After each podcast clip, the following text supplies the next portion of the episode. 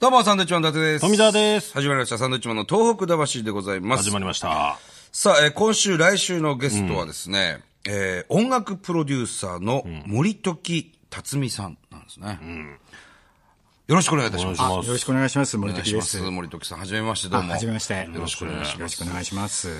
まあ、年の子、そうですね。我々よりはもう年上でいらっしゃると思いますが、はいおそらく多分そうですそうでねす。そうですよね。えーまあ、音楽プロデューサーっていうね。まあ、皆さんプロデューサーというと、なんか、セーター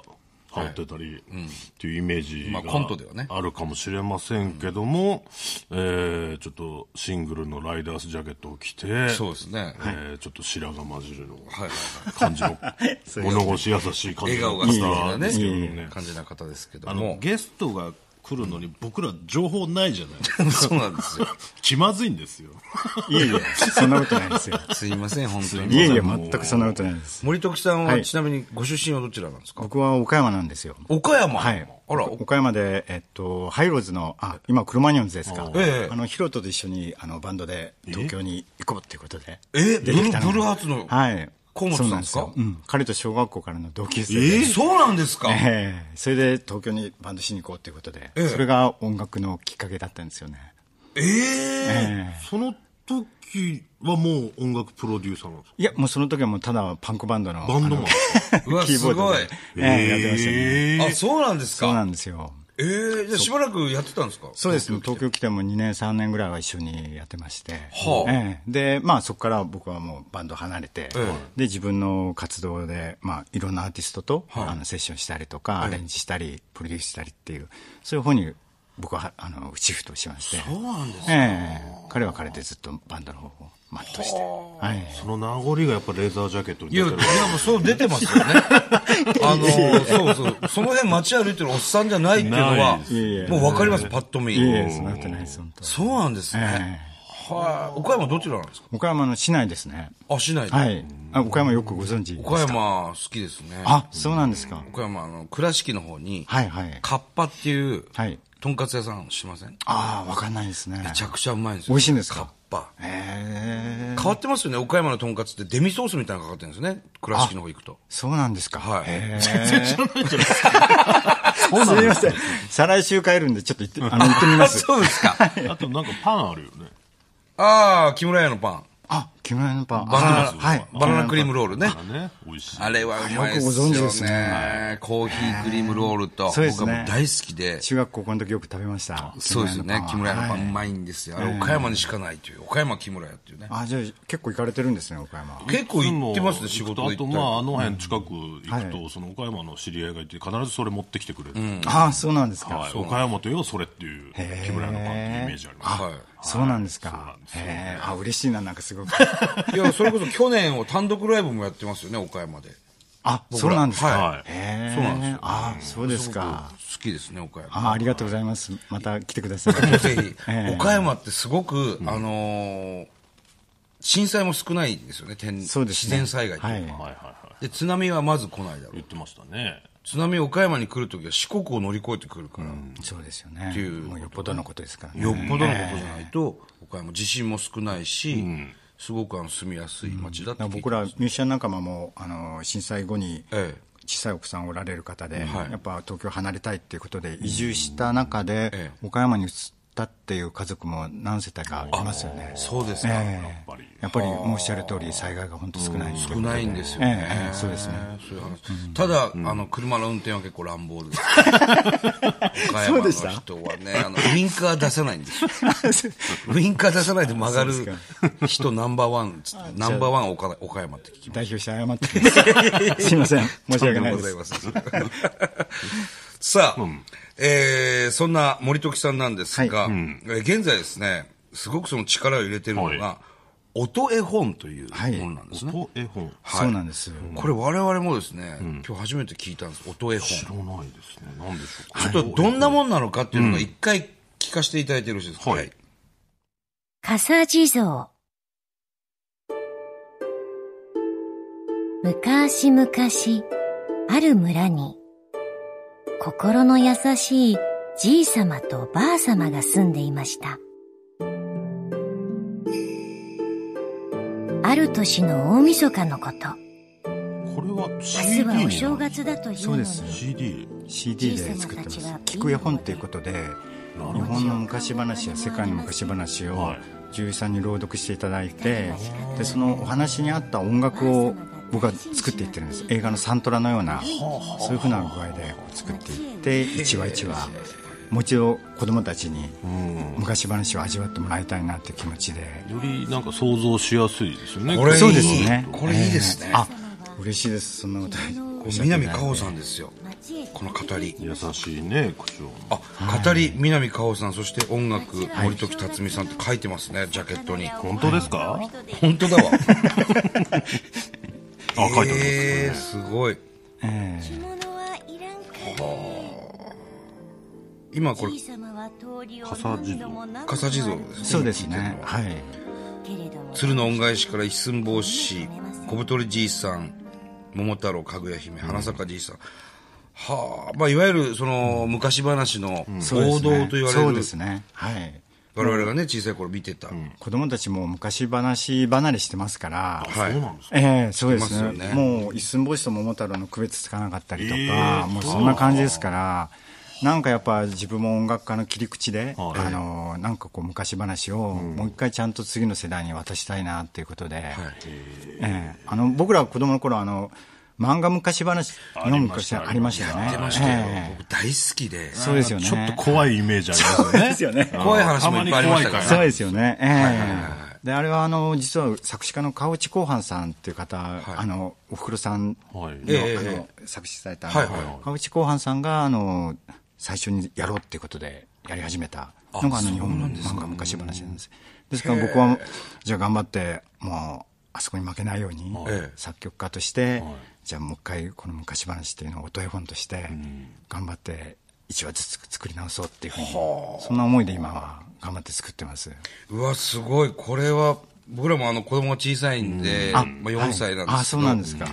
聞かせたいねこれ結構ね絵本読むのめんどくさいですもんねそうですいや面倒くさいから聞かせるんじゃない よいや、もう何回も読んで読んでなるじゃん。い一や回読み終わわかったるわかるりけど今読んだじゃないか、お前、みたいな。でもそれだけねハマってくれてるわけでしょ、まあね。うん、これだったら再生を押押せばねそうですね。なんか 寝る前にとかねそうですね聞いていただきたいなと思ってるんですよ寝れますもんね、これ。これをこれを聞きながら、その絵本を読むわけではなくて、そうですねもうこれ聞きながらもう寝ていってもらえればなあと車の中でとかみんな使っていただいてるみたいで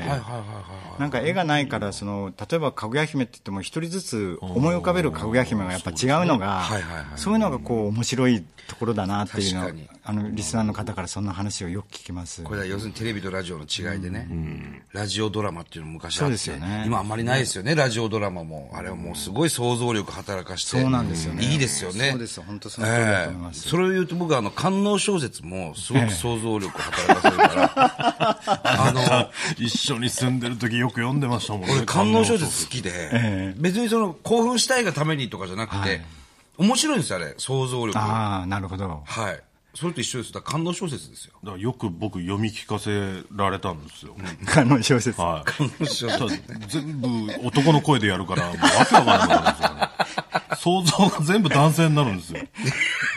それはなんかあれですよね、お絵本作ってる僕としては、なんとコメントしていいか、今のこの場ではそう難ですしいよね。ぜひね、曲それにも曲つけてほしいなと思いますけどね。これ って、もう南果歩さんが全部やってるんですか 日本昔話声は、は変えてないってことですね。そうですね、お一人でやっていただいて、で、世界昔話の方は、鶴田舞ちゃんに読んでもらってまして、鶴田真由さん、はい、大好きです、僕。そうですか、はい今、シリーズで、どっちもボリューム3まで作ってるんですけれど、ええもうつい先先週ぐらいに鶴田さんのナレーションを、入れたんですか世界昔話を、はい、入れてきまして。世界昔話っていうはい、あのーあれですね、今回であれば、えー雪の女王だったりとか、あと、なんだろう、えーなんかこう、グリムドアみたそいうなのあでするんねですか、グリムドーン、アンデルセンだったりとか、ママッチュリの少女だったりとか、はいはいはいあこっちが世界昔話です、あピノキオとか。ええそうですねあ、シンデレラとか、そうですね裸の王様。あ、面白いですね、これ。こっちがまたね、あの、敷居が高くて、やっぱりあの、ディズニーになってるものが結構あるじゃないですか。確かに。だからもう、なもうか、権利 的なね、そうそうものもありだからもまうすそれに負けるわけにはいかないんで、もう必死になって音楽を作ってます。ええなるほど。でしかもこういうのってあの、意外とこう、陳腐な音楽で、ぶんちゃぶんちゃぶんちゃぶんちゃっていうのがよくある音楽なんで、そうなりたくないんで、あの全部オーケストラアレンジをしてるんですよ。ええそうやって、やっぱ50年後、100年後にちゃんと残しときたいなっていう思いで。いや、僕もね、あの、昔話、最近の子供は、その、見る機会がないし、僕は、あの、小さい頃、ご飯を食べるときに、テレビをつけちゃいけないという家で育ったんですよ。だけど、昔話はだったらいいよ、という家だったんです。なるほどで昔話見ながらご飯を食べる家族で。はい。で昔話ってすごくあの今も役立ってるというかこうしたらダメなんだよとかこうしたら鬼に怒られるよとか、そうですね。鬼っていう怖い存在がいるとか、その怖怖がるっていうのもすごく大事じゃそなういでですすかね。そうだと思います。小さい時の教育全でくそうだと思います。で結構昔話で教育されてたなって思って、最近ねあの DVD 日本昔話の、売ってるんですねあれあ、はい。あれを買ったりはして見せてるんですけど、なかなか見てくんないん ですよ見てくんないの俺が一人で見てんの。思い出 して。だからこれだったら、この CD だったら、車とかでかけてるよ車ねでかそうですねけられるし、あとはうちも必ず寝る前に絵本、神さんが読む読むんですけど、これを流しとけば、情景浮かぶし、いい教育になりますね、これ。あそうですね、はいやっぱりあのおっしゃる通り、怖い話でも必ずアルバム1枚に1話か2話か入れるようにしてて、やっぱり怖い思いさせるのも大事じゃないですか。大事なんですよ。そうですよねはいええすごく大事そうですよねはいうんだからこれだと、今僕が見てる CD だと、3枚のお札とかそうですこれは怖いですよ。あ、知ってました知ってますよ。これ全部知ってますよ。こ の、わらしべ長者、すごい笠な地蔵、一寸法師、鶴の菓子、天狗の、天狗のハウちゃんも知ってますこれも知ってます知ってますえー、それはかなり油断し大レ好ベきだルで すね。油断しなんかわかんないですけど。もう大好きなんですよ、昔話。あ、そうだっこたんれですはか。いいですよ。3枚のお札怖いよ。どんなんだったっけな俺名前は覚えてるけど、うん。子供が内容は覚えてないあの山に一人で行っちゃダメだよってにもかかわらず行くんですよね。行っちゃうんですよね。そう。ええそうするとなんか鬼、山んばだ。山んばに追いかけられちゃって。そう。ヤマンバとか懐かしいね懐かしいよ。 いや、いいですね、これ。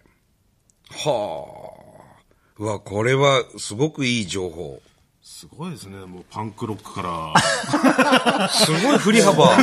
そうですね。ですよねまさかそんなことをやるとは、東京出てきた時には全く思ってなかったですよね。もうその頃は本当、もういかに髪の毛金色に染めるかとか、反社会的 な感じですもんねラバーソルいかにかっこいいの履くとか、はいはいはい。もうそんなことしか考えてなかった のが、もうこんな髪の毛も白くなっちゃって、ちょっとね、やっぱいろいろ年とともに変わっていくんだなって面白いですよね。そうですよね。これなんでまた昔話を残したいと思ったんですか大きな理由40半ばぐらいに、まあ、いろんなアーティストさんといろいろ仕事をやってたんですけど、何かこう、ルーチンワークみたいにこうなってきてて、やっぱり仕事も楽にこうこなせるようにはなってきたんですけど、なんかやっぱこう、自分がこうやってきた証っていうのをなんかこう残したいなっていう、ただ演じたり作ったりするだけじゃなくて、残したいと思って、で、なんかそういうことを考え始めたときに、あ、昔話ってどうなんだろうと思って、で、まあもちろん最初自分でもできるかどうか分かんなかったんで、かぐや姫を、えーオーケストラアレンジでやってみようと思って、それで、できたら考えてみようと思って、できなかったらもうやめようと思ったんですよ。で、実際やってみたら、まあ自分で、自分の採点するのは意外と厳しくする方なんですけど、まあこれ意外とちゃんとできたんじゃないかなと思ったんで、それでまあ1話2話やっていくうちに、それであればじゃあちゃんとした仕事として、プロジェクトとしてやってみようかなと思って、あの会社も立ち上げて、仲間と一緒にやり始めたっていうことで。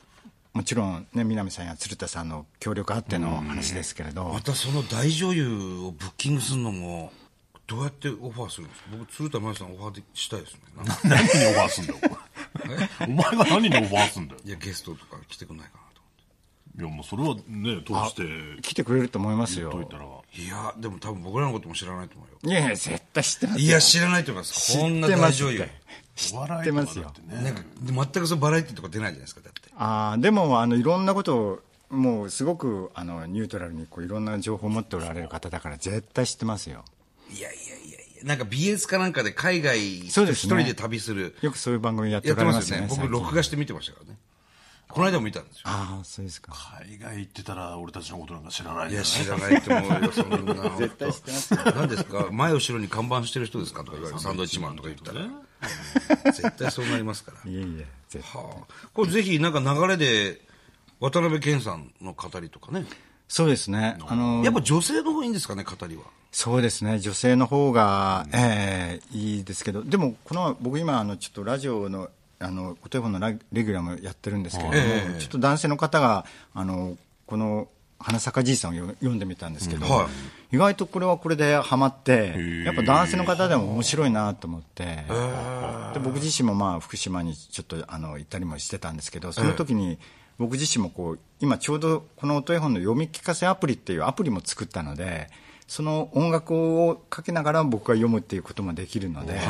実際そうやって現地であの読んだりもしてるんですけど意外となんかそれも男の人でも面白いのかなと思っていろいろもう全部ありだと思いますよね確かに読み聞かせってそうですよねもしかしたら怖い話とかだったら男そうです性よねでもいいのかもしれないですねそうだと思いますね。ええ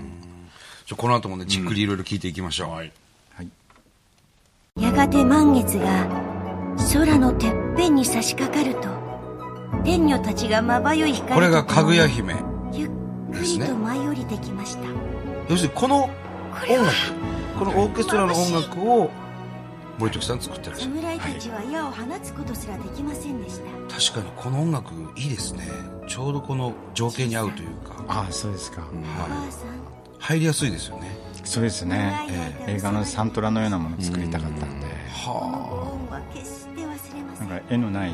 ショートムービーみたいな、確かになんかそんなのが作りたいなと思って。これ目閉じてじっくり聞きたいでおすね礼を言うとかぐや姫はどうぞ